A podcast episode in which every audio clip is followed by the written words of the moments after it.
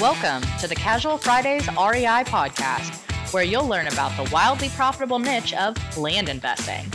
Active land investors Adam Sousley and Justin Sleva are here to share their experiences with you so that you can learn how to build massive cash flow and huge profits from this highly lucrative niche.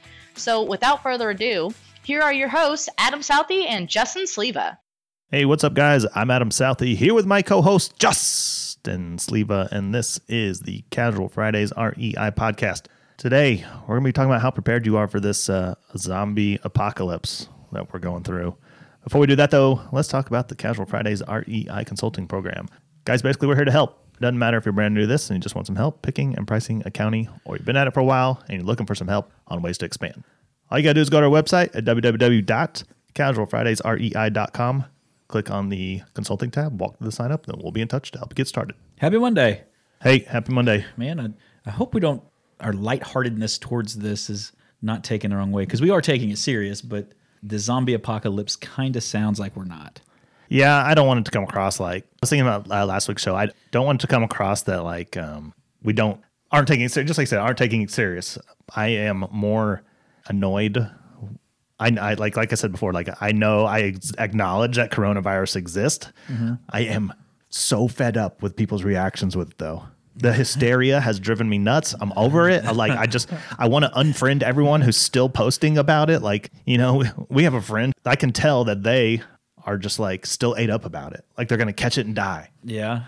And you don't think they will? I don't think they will. I think that people. I'm just gonna let you rant on this one because you just went boom, zoom, zoom. Where he is, folks.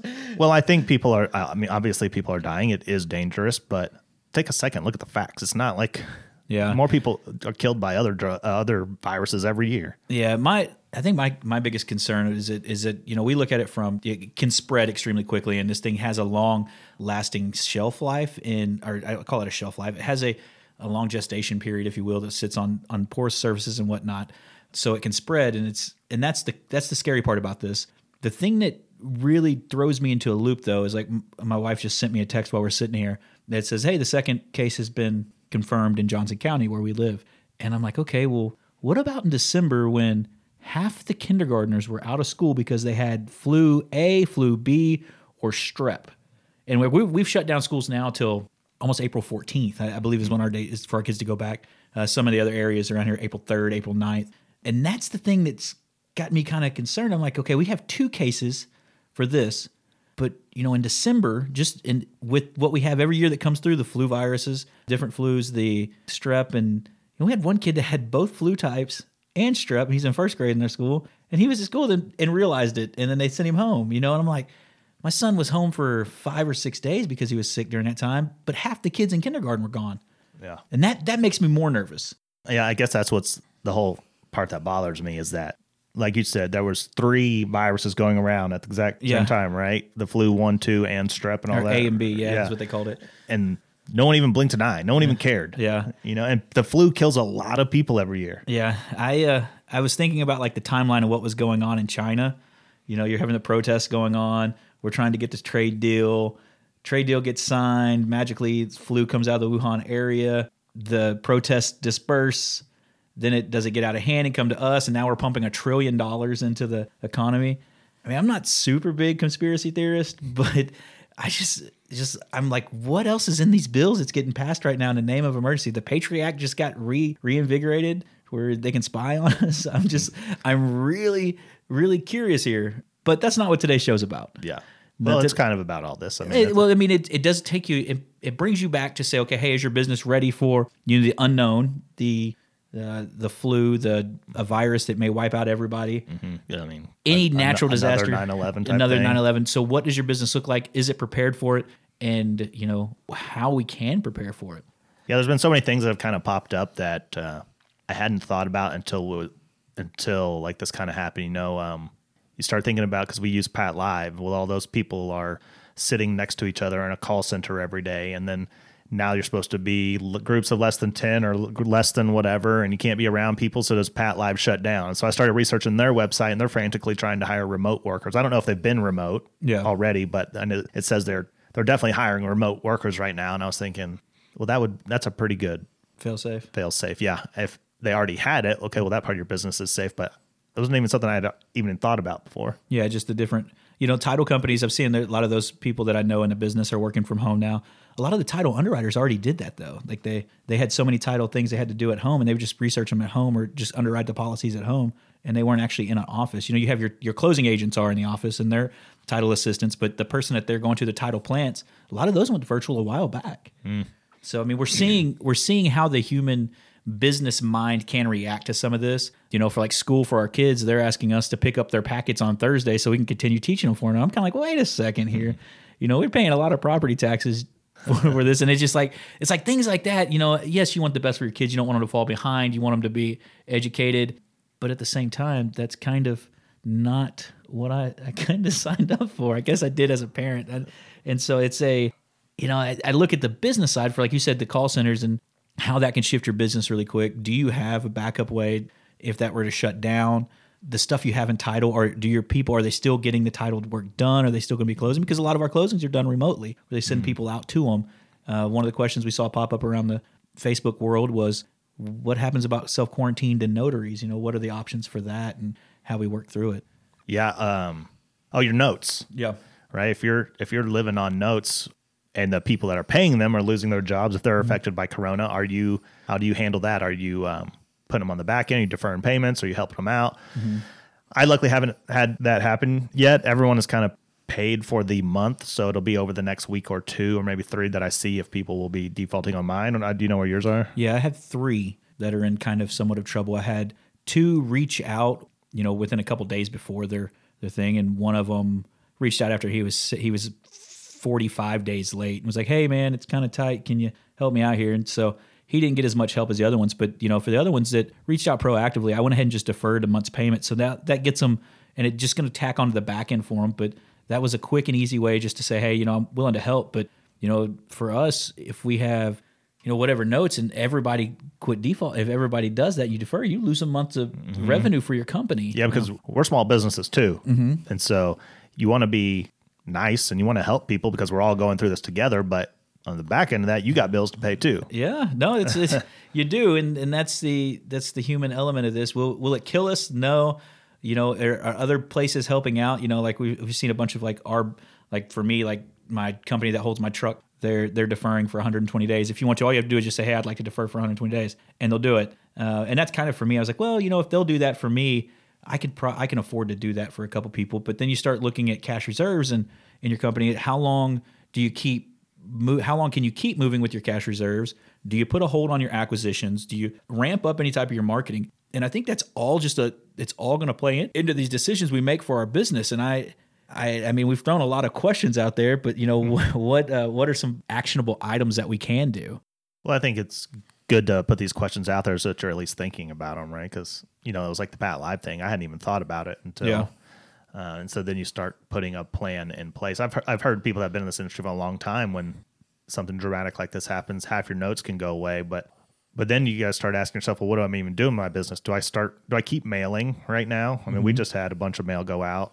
Mm-hmm. Uh, today's Friday. It went out two days ago, and that was mm, nine thousand. Nine thousand units yeah. before, and then the week before was another eight thousand. Yeah, so that's fifteen thousand in the last two weeks, and you know, on some of the stuff that we had mail out, I'm still getting responses on stuff we had mail out from January and February. And that, you know, I kind of told some of these people, hey, we, hey, we're checking checking access. I'm dragging my feet a little bit longer on the, the inspection periods. You know, I'm saying, hey, you know, got to get somebody out there. You know, the bigger stuff, we're we're holding off to see what the market's doing because it does change the dynamics. You know, does land lose value? No, but does it? It could lose some of its market, the the market that buys it on the back end. Yeah, we're buying at such a good price, right? That even if the market goes down, you're hoping that you still bought it well enough. Yeah. I mean, if, if the goal is to buy in that 25 to 35% range, we're in real big trouble if things are dropping yeah 70% of market value. I mean, yeah, and I don't I don't think we're going to get to that point, but you know, does it affect your exit strategies? Is somebody yeah. going to go to their 401k and pull 100 grand out to buy a $100,000 property or take a loan against a 401k because now it's taking a hit of 30%. So, do our hold times get a little bit longer? And you know, you hear, like you said, you you listen to people say they lost half their notes overnight. Um, I listen. I talked to a lot of the guys that were in the last housing recession that bought and sold houses, and they wish they would have bought and held more and not flipped everything out out of panic. You know, they they had the cash to hold. They could have put rentals in place. and tried to do that. So, you know, a couple things that were said there, you know, for me on my business, my Facebook marketing, I've ramped up, you know, the ad spend on geo targeting. And the reason I, I did that is because my thought is if they're not at work, they're playing on Facebook and getting a ton of leads still off my Facebook is generating a ton of interest. And it's just geo drips that are, you know, 10 to 15 days long, $20 in ad spend. And I've got like 20 or some 25 of them going right now um, in different markets on different properties. And it's just driving a ton of leads. And, you know, as it comes sales, and you heard one of my sales calls earlier that came in on a property that I've had for a little while. And the guy's like, I'm going to the bank now to see if I can get approved. And, you know, I, I think there's two people going in on it together. I don't think it's so. To me, this property's is fifteen thousand dollars on the loan value. I would I assume on the low side. So you know, people are still looking. It's just you're going to have to be in front of them now. Does the old fashioned just I'm going to go blast them on Craigslist, or do we change it to a Facebook look? Is it a Facebook Marketplace? You know, there's still people interested in looking. It's just going to be the mar- uh, property type's going to change a little bit, I think, and the exit strategy. Yeah, and this is a really good time to be testing that while you're all self quarantined at home. you got nothing else to do, and Yeah. then you know if you're working from home, great. But when you're done working for the day, you're still quarantined to the house. You can't go out to eat because no restaurants are allowing you in there, and bars aren't letting you in. So sit down and start testing. I know the show we had Friday was "Do I have the time?" or "I wish I had the time," and you do now. You, you got it. You got no excuse. Yeah. But that, that involves another piece of the puzzle here is we talked about, you know, I was talking to somebody, he's like, I, I'm working from work still because I don't want to be at home. And I was like, why? He goes, because everybody's at home and they want to play. And for me, it's it was spring break for us anyway, so this wasn't anything new. But uh, the youngest has figured out how to beat on the door to get dad to turn around and smile. And so he, when he gets bored at whatever he's playing with in the living room, he finds dad in the office. And then the other two want to come in and be helpers, and they get tired of playing with the baby, so they're hiding in the office with dad from the baby.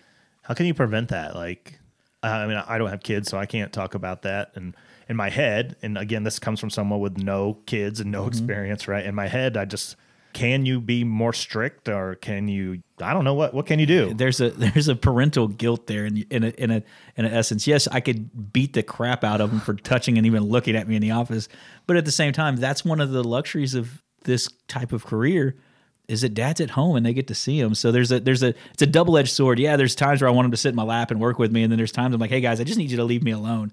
And they do a really good job. My wife does a really good job deflecting them and keeping them away from me. But there's times where she's busy doing something in the other wor- other room, and or she's you know busy cooking or cleaning or doing something in her own. Too. Sometimes she has to come in the office get ready for her classes the next day.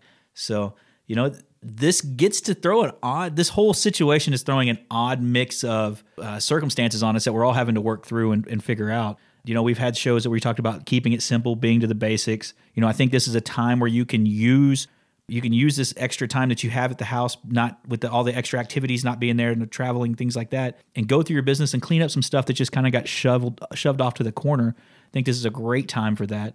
Um, like I, like I told you earlier, I went through and paid taxes for every piece of property for the rest of the year, so I knew what kind of cash reserves I had as payments come in, and you still have it with acquisition still going, and you know everything unless it's a unless it's named county road with clean access, good title, home run values. I mean, I'm pausing on buying those. Anything, I'm not taking a risk on anything. I'm, I'm moving forward on everything else though.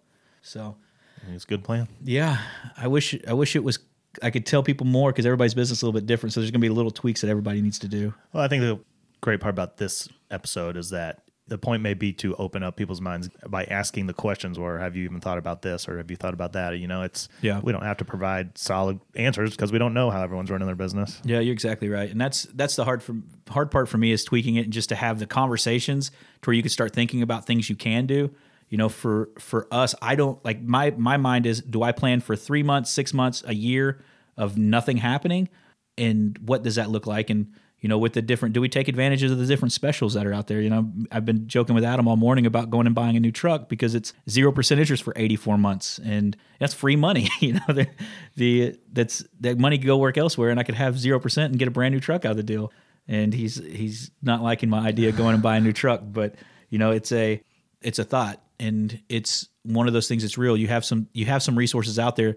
It's okay to use those. It's okay to plan for longer than you need because if everything goes back to normal in two weeks, it's back to normal. Mm-hmm. You know, make sure you're you're not buying something that's risky. Don't put any emotion into it. If you have to tell a client, "Hey, I need to hold off because of this has really got my partner's messed up," you know, blame it on a partner, blame it on the economy, blame it on whatever. You're interested still, but you need to give it two weeks, three weeks pause to look and see what your business is going to do. Mm-hmm. There's nothing wrong with that. No, I don't think so either. Right, I think we asked a lot of questions. Hopefully, opened up some minds. You got anything else you want to? No. No. All right. No. I think that's good then. I think we've said enough, and we hope you uh, put some thought into it. We hope your businesses are doing really well. We're going to be out here still going through it every day with you. And so, if you got questions, problems, whatever, reach out. Go to Facebook, go to iTunes, go to YouTube, give us a like, give us a follow. Then go to iTunes and Stitcher or wherever else you're listening to us. Like, rate, review, and subscribe to the show. We appreciate it. We love you. See you Wednesday. Thanks, guys.